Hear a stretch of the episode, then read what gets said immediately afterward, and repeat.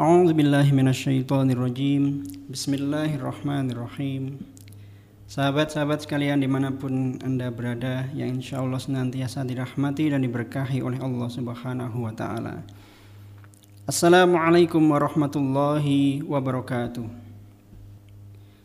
Subhanallah Subhanallah wa bihamdih Adada khalqi Wa ridha nafsi Wa zinata arshi Wa midada kalimati الصلاة والسلام على رسول الله وعلى آله وأصحابه ومن والاه ومن تبعه هده ورشده بالأخلاق الكريمة وبكل الأسوة الحسنة. وقال الله تعالى في كتابه الكريم أعوذ بالله من الشيطان الرجيم. بسم الله الرحمن الرحيم. يا أيها الذين آمنوا كتب عليكم الصيام كما كتب على الذين من قبلكم لعلكم تتقون. Sahabat sekalian rahimakumullah, alhamdulillah puji syukur senantiasa kita sanjungkan selalu, kita panjatkan selalu kehadirat Allah Subhanahu wa taala. Sampai detik ini, sampai saat ini limpahan nikmatnya, rahmatnya dan kasih sayangnya senantiasa tidak henti-hentinya diberikan oleh Allah Subhanahu wa taala kepada kita semuanya. Mudah-mudahan nikmat kita yang mungkin tidak seberapa ini. Mudah-mudahan syukur kita yang mungkin tidak seberapa ini dibandingkan dengan nikmat-nikmat yang Allah berikan kepada kita semuanya Yang kita tidak mampu menghitungnya. Betul-betul menjadi wasilah Betul-betul menjadi sarana Ditambahkannya nikmat-nikmat Allah subhanahu wa ta'ala kepada kita. Baik itu jumlahnya ataupun jenisnya Terutama adalah berkahnya yang ditambahkan lagi di dalam nikmat-nikmat yang terus-menerus Allah berikan kepada kita semuanya. La in syakartum la azidannakum wa la in kafartum inna azabi lasyadid.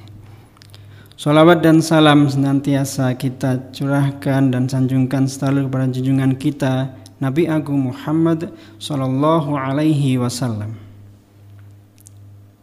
Suatu ketika beliau pernah berpesan kepada kita semuanya, Siapakah nanti di hari kiamat orang yang paling dekat kedudukannya di samping Rasulullah Shallallahu Alaihi Wasallam?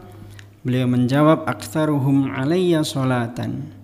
Siapa yang paling banyak bersolawat kepadaku, dialah yang akan paling dekat kedudukannya denganku nanti di hari kiamat. Mudah-mudahan kita semuanya betul-betul diakui dan pantas untuk betul-betul menjadi umat Nabi Muhammad sallallahu alaihi wasallam. Sahabat sekalian yang dirahmati oleh Allah Subhanahu wa taala. Pada kesempatan yang mulia ini, di bulan yang mulia ini, bulan Ramadan yang penuh dengan keberkahan dan rahmat, ampunan dan kasih sayang dari Allah Subhanahu wa taala dalam suasana yang kita jalani di Ramadan tahun ini yang sedikit berbeda dari Ramadan tahun-tahun sebelumnya. Penuh dengan keprihatinan, mudah-mudahan kita semuanya diberikan kekuatan oleh Allah Subhanahu wa taala untuk menjalani setiap ujian demi ujian yang diturunkan olehnya dengan baik, dengan husnul khotimah, dengan penuh berkah dan rahmat dari Allah Subhanahu wa taala. Ada sebuah pesan dari Rasulullah Shallallahu Alaihi Wasallam diberikan oleh sahabat Abi Barzah Nadolah Ibnu Ubaid al Aslami radhiyallahu anhu. Rasulullah Shallallahu Alaihi Wasallam pernah berpesan di dalam hadisnya tentang hakikat kehidupan kita bahwasanya nanti di hari kiamat pada yaumul hisab ketika kita masing-masing dihisab oleh Allah Subhanahu wa taala la tazulu qadama 'abdin yaumal qiyamati tidak akan bergeser sedikit pun kedua kaki seorang hamba, kaki kita semuanya di hadapan Allah Subhanahu wa taala. Hatta yus'ala an arba'in. Sampai kita nanti selesai menjawab empat pertanyaan dari Allah Subhanahu wa taala tentang kehidupan kita. Yang pertama an umrihi fima afnahu. Kita akan ditanya oleh Allah Subhanahu wa taala sampai tuntas tentang umur kita dari kita lahir sampai kita meninggal dunia.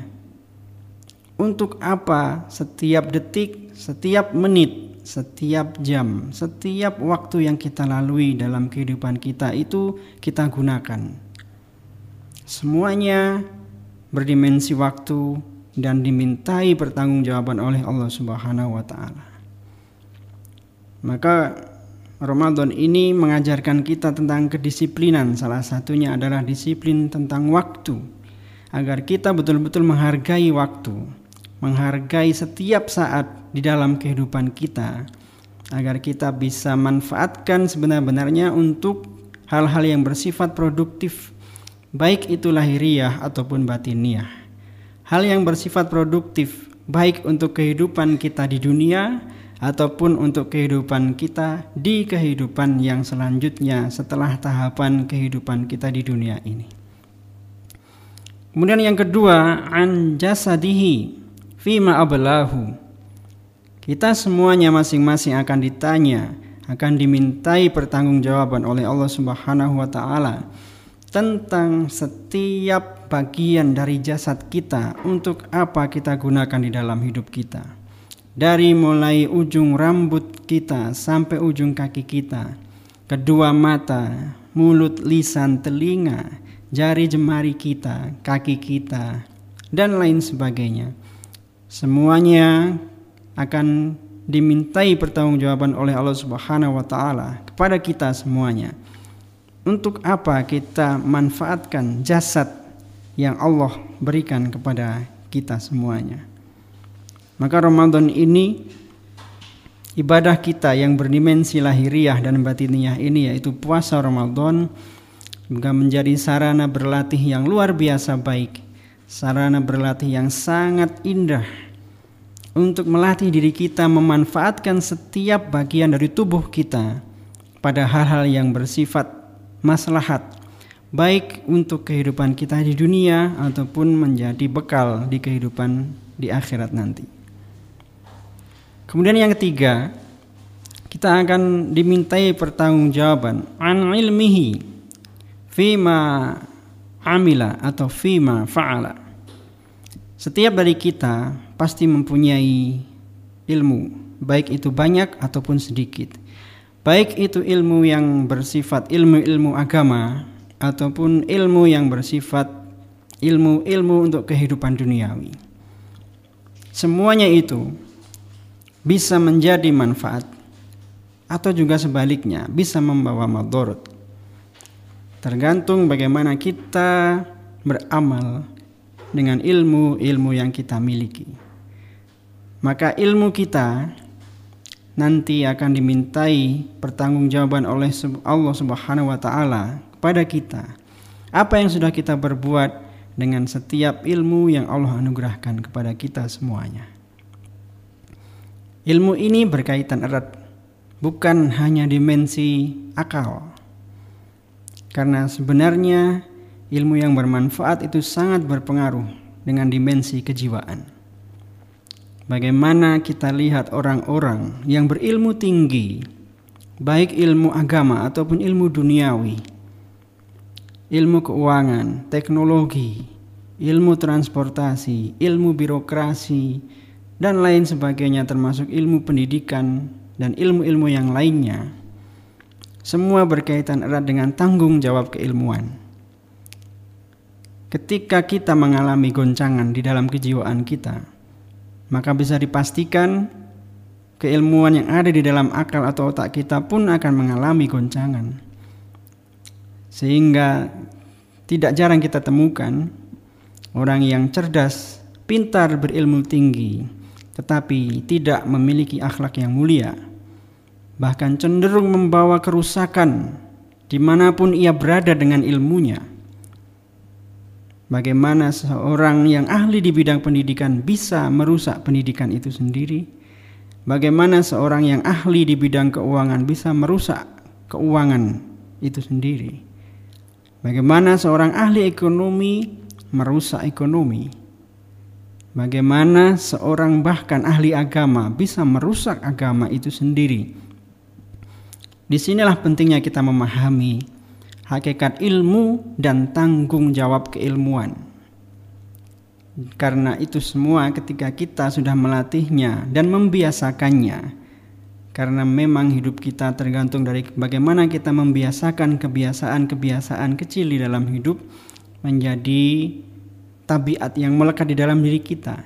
Sehingga ketika nanti ketika di kehidupan yang akan datang kita dihisap kita dimintai pertanggungjawaban oleh Allah Subhanahu wa taala kita bisa menjawab itu semuanya dengan benar dan baik karena keikhlasan niat yang ada di dalam diri kita, bagaimana memanfaatkan usia kita, memanfaatkan jasad kita, dan memanfaatkan setiap ilmu yang Allah anugerahkan kepada kita agar bermanfaat bagi diri sendiri, keluarga, masyarakat, umat, bahkan bagi seluruh manusia.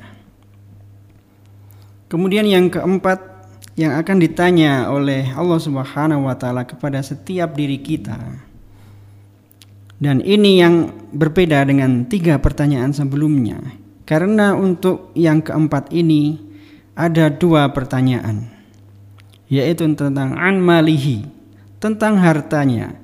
Tentang harta-harta kita, Allah Subhanahu wa taala akan bertanya dengan detail dari setiap sen aset atau harta yang kita miliki selama hidup kita di dunia yaitu min aina iktasabahu dari mana harta yang ada di dalam hidup kita itu kita peroleh bagaimana cara memperolehnya sudahkah dipastikan tidak tercampur unsur keharaman sedikit pun kemudian dilanjutkan dengan pertanyaan selanjutnya wa fi ma anfaqahu setelah selesai menjawab dari mana harta-harta kita ini kita dapatkan, kita masih harus menjawab pertanyaan selanjutnya.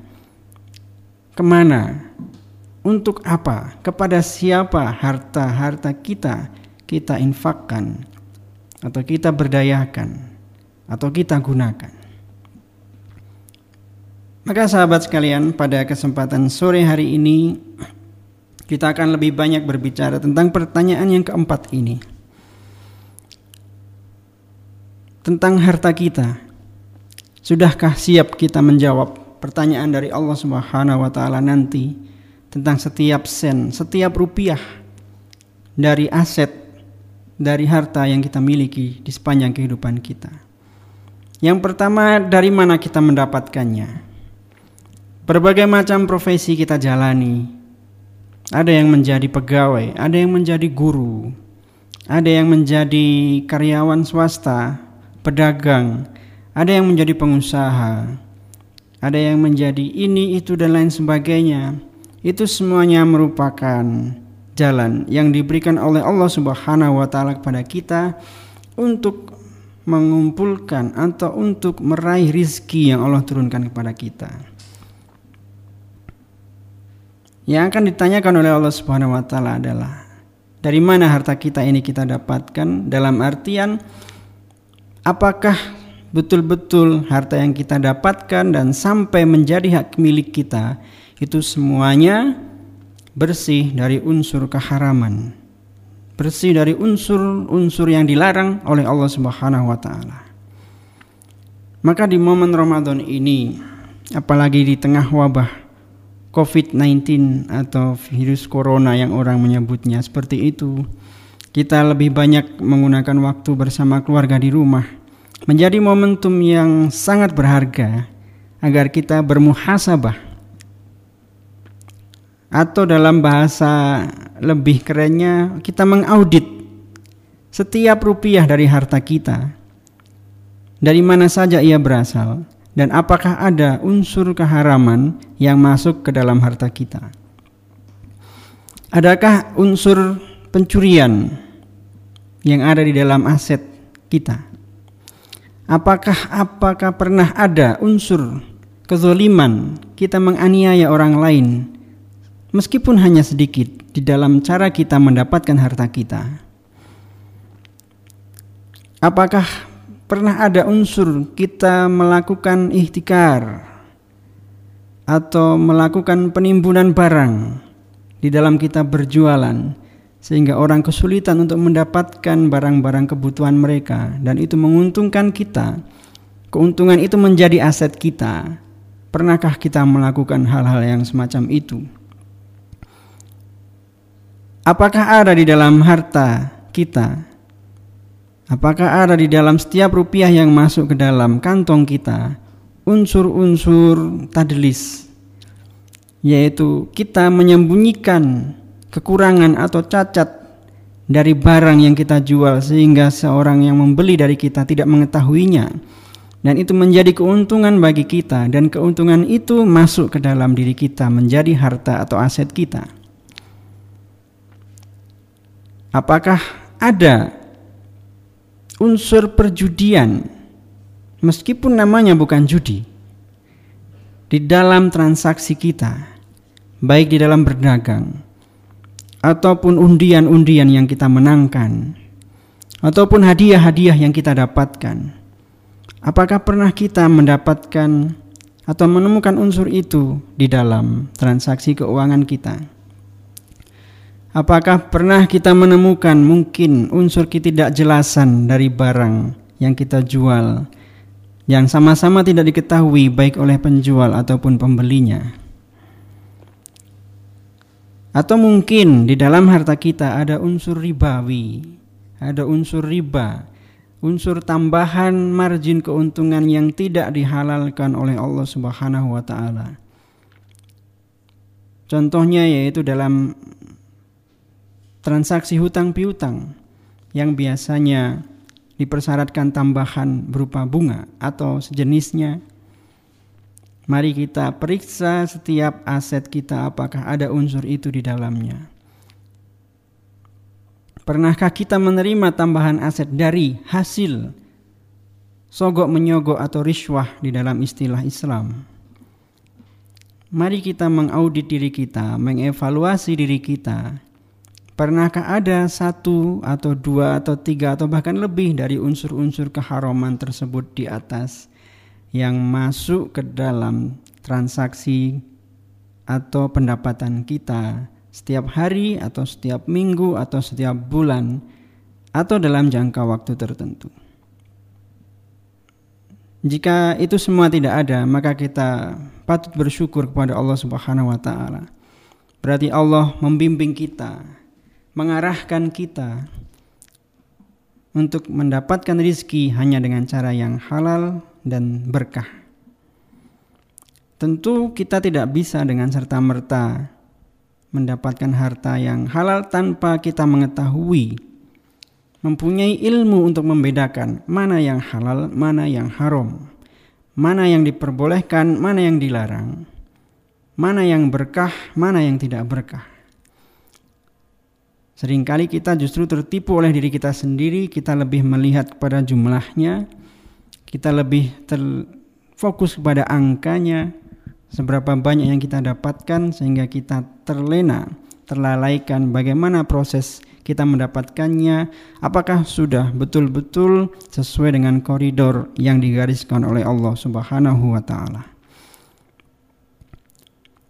Mudah-mudahan kita semuanya diarahkan, diberi bimbingan oleh Allah Subhanahu wa taala dibimbing hati kita untuk terus belajar menambah pengetahuan kita tentang bagaimana melaksanakan muamalah atau transaksi-transaksi ekonomi dan keuangan dalam hidup kita yang sesuai dengan tuntunan guidance dari Allah Subhanahu wa taala yang diajarkan melalui kitab Al-Qur'anul Karim dan hadis-hadis Nabi Muhammad sallallahu alaihi wasallam yang disampaikan kepada kita melalui guru-guru kita dalam keilmuan yang sudah bisa kita pelajari ilmu tentang ekonomi Islam, ilmu tentang keuangan Islam, bagaimana berbisnis dengan cara-cara yang dipraktikkan oleh Rasulullah Shallallahu Alaihi Wasallam dan lain sebagainya.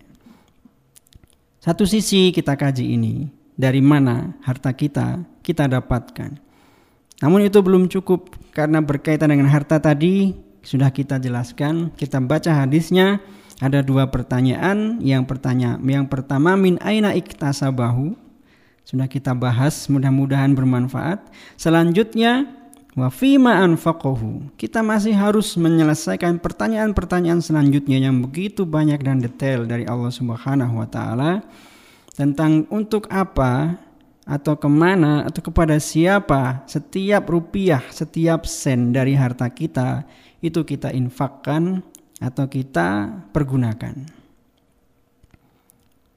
Tentu ini menjadi perhatian serius dan Ramadan serta puasa Ramadan mengajarkan kita untuk betul-betul bermuhasabah di dalam diri kita jangan sampai kita terlalaikan akan hal ini setiap rupiah harta kita bermacam-macam tentu tingkatan rizki yang Allah berikan kepada kita ada yang rizkinya hitungan ratusan ribu jutaan puluhan juta ada yang hartanya sampai ratusan juta, miliaran, bahkan triliunan.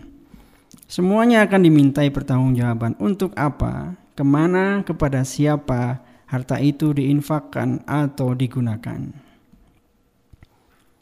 Maka di sinilah indahnya Islam yang diajarkan melalui Rasulullah Shallallahu Alaihi Wasallam.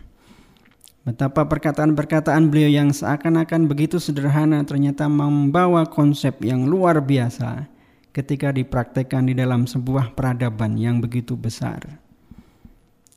Maka berkaitan dengan ini, tentu kita yang pertama diperbolehkan menggunakan harta kita untuk hal-hal yang dimubahkan, yang diperbolehkan oleh Allah Subhanahu wa taala. Kemudian kita menunaikan kewajiban kita untuk menafkahi anak kita, istri kita, menafkahi orang tua kita, keluarga dan saudara-saudara kita, serta kerabat-kerabat kita ataupun para tetangga kita. Seandainya uang kita masih berlebih, tentu kita juga harus menunaikan kewajiban yang bahkan menjadi salah satu rukun Islam kalau harta kita sudah memasuki nisab setara dengan 85 gram emas di dalam satu tahun, maka kita wajib mengeluarkan zakatnya. Ada berbagai macam zakat yang membutuhkan waktu khusus untuk mempelajarinya tentunya, tapi setidaknya di sini kita ingin menyampaikan satu pemikiran atau paradigma berpikir yang mudah-mudahan bisa kita tanamkan dalam diri kita. Bahwasanya sebenarnya ketika kita memberikan atau membayarkan zakat kita, kita bukan sedang memberikan harta kita, tapi pada hakikatnya kita sedang memberikan hak orang lain yang Allah titipkan kepada diri kita. Ketika itu kita tunaikan, kita mendapat pahala dalam melaksanakan kewajiban yang Allah bebankan kepada kita, dan kita juga mendapatkan pahala sedekah dari menunaikan kewajiban yang Allah bebankan kepada kita. Seandainya harta kita masih mencukupi lebih daripada itu, maka alangkah elok dan baiknya. Apalagi di momen Ramadan seperti ini, kita mengeluarkan infak di luar zakat yang sudah kita berikan. Infak atau sedekah yang kita berikan ini akan menjadi tambahan yang berlipat-lipat pahalanya balasannya baik itu di dunia ataupun di akhirat. Setiap kebaikan kata Rasulullah Shallallahu Alaihi Wasallam bi'ashri amthaliha ila. Minimal Allah akan melipat gandakan pahala bagi kita 10 kali lipat bahkan sampai 700 kali lipat. Allah Maha Kaya dan Allah tidak pernah kehabisan kebaikan, berkah dan pahalanya untuk dibagi-bagi kepada umatnya yang senantiasa melaksanakan perintahnya dan menjauhi larangannya. Terbuka lebar pintu kebaikan, apalagi di bulan Ramadan kita tahun ini, banyak saudara-saudara kita yang kehilangan pekerjaan, banyak saudara-saudara kita yang berkurang atau bahkan hilang pendapatannya setiap hari. Bahkan ada yang untuk makan setiap hari pun masih kesulitan. Di sinilah sebenarnya Allah mengajarkan kita suatu momen untuk memahami apa hakikat harta yang Allah turunkan, Allah berikan pada masing-masing dari diri kita. Seandainya pun kita masih berlebih harta kita, bayangkan misalkan seseorang mempunyai harta sampai puluhan miliar, bahkan sampai triliunan. Tetap saja kita tahu ia makan hanya sehari tiga kali. Bahkan dengan anak istrinya pun tidak akan habis uang itu dimakan. Tidak akan mungkin seseorang dengan mobil yang begitu banyaknya mengendarainya dalam waktu yang bersamaan. Tidak mungkin pula orang yang begitu kaya dengan rumah yang begitu banyak akan menggunakan seluruh rumah itu dalam satu waktu secara bersama-sama. Maka di sinilah perbedaan umat yang beriman, yang berislam dengan yang lainnya dalam memandang hakikat harta yang Allah berikan kepada kita. Sehingga ada suatu kisah di dalam hadis sahih Haini, dalam hadis sahih Imam Bukhari dan Imam Muslim dari Ibni Umar radhiyallahu anhu mengisahkan bahwasanya suatu ketika Umar bin Khattab radhiyallahu anhu mempunyai tanah di suatu tempat yang bernama Khaybar. Fa'ata Nabiya sallallahu alaihi wasallam yasta'miruhu fiha Kemudian beliau datang kepada Rasulullah Shallallahu Alaihi Wasallam meminta pendapat, meminta dawuh dari Rasulullah Shallallahu Alaihi Wasallam tentang apa yang harus ia berbuat dengan tanah yang ia miliki di Khaybar. Beliau berkata, Ya Rasulullah, ini asabtu ardon bi Khaybar lan usib malan qatun anfasu indi minhu. Saya mempunyai tanah di Khaybar yang bagi saya saya tidak mempunyai aset yang lebih berharga daripada tanah di Khaybar ini. Kemudian Rasulullah SAW menjawab, In syi'ta habasta aslaha wa tasaddaqta biha. Kalau engkau berkenan, silahkan diwakafkan atau ditahan ini pokok dari aset ini dan sedekahkanlah hasilnya. Qala kemudian Umar kemudian disampaikan bahwa fatasaddaqa biha Umar.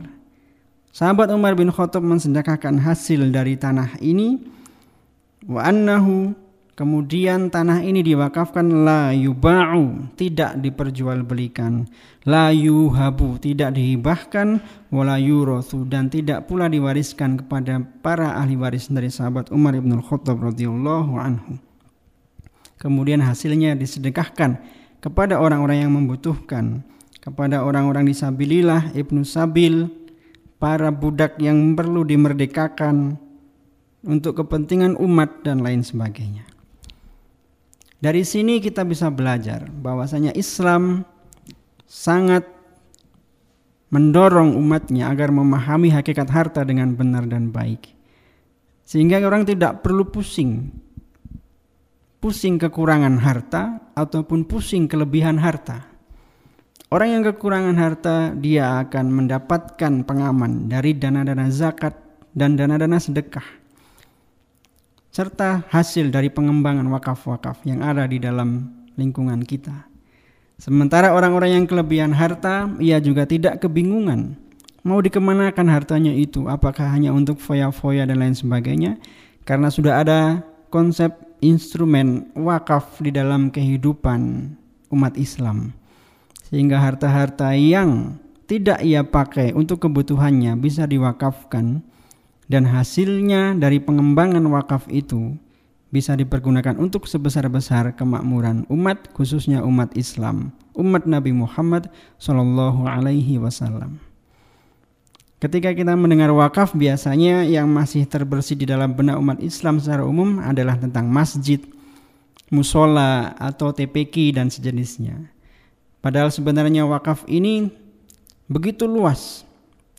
Dan kita dengan harta-harta kita bisa mengembangkan peradaban dan keekonomian umat Islam dengan mengembangkan konsep wakaf diwujudkan di dalam tatanan yang real, tatanan yang dikelola secara profesional sehingga orang bisa mewakafkan uang tunainya untuk dikelola dan hasilnya untuk kepentingan umat. Orang bisa mewakafkan rumahnya atau tokonya atau bahkan sahamnya atau tanahnya dan lain sebagainya untuk dikelola secara profesional dengan standar-standar pengelolaan keuangan atau ekonomi atau bisnis yang profesional. Hanya yang membedakan adalah hasilnya bukan digunakan untuk pribadi, tetapi digunakan untuk sebesar-besarnya kepentingan umat Nabi Muhammad SAW. Dari hadis ini kita sudah bisa memahami bahwa kita nanti akan menghadapi empat pertanyaan dan yang terakhir tentang harta ada dua pertanyaan tentangnya. Mudah-mudahan kita bisa memanfaatkan momen Ramadan ini untuk mempersiapkan diri kita dengan sebaik-baiknya agar menjadi kebiasaan baik seumur hidup kita di dalam mempersiapkan pertanggungjawaban kehidupan kita di hadapan Allah Subhanahu wa taala. Amin Allahumma amin. Saya kira ini yang bisa kami sampaikan di kesempatan sore hari ini. Mudah-mudahan Ramadan kita tahun ini bisa kita lalui dengan baik. Kita mendapatkan rahmat dan maghfirah dari Allah Subhanahu wa taala dan kita mendapatkan pembebasan dari api neraka dan terlahir sebagai manusia yang fitri di hari Idul Fitri nanti. Demikian dan mohon maaf atas kekhilafan dari kami. Nasr minallah wa fathun qarib. Wassalamualaikum warahmatullahi wabarakatuh.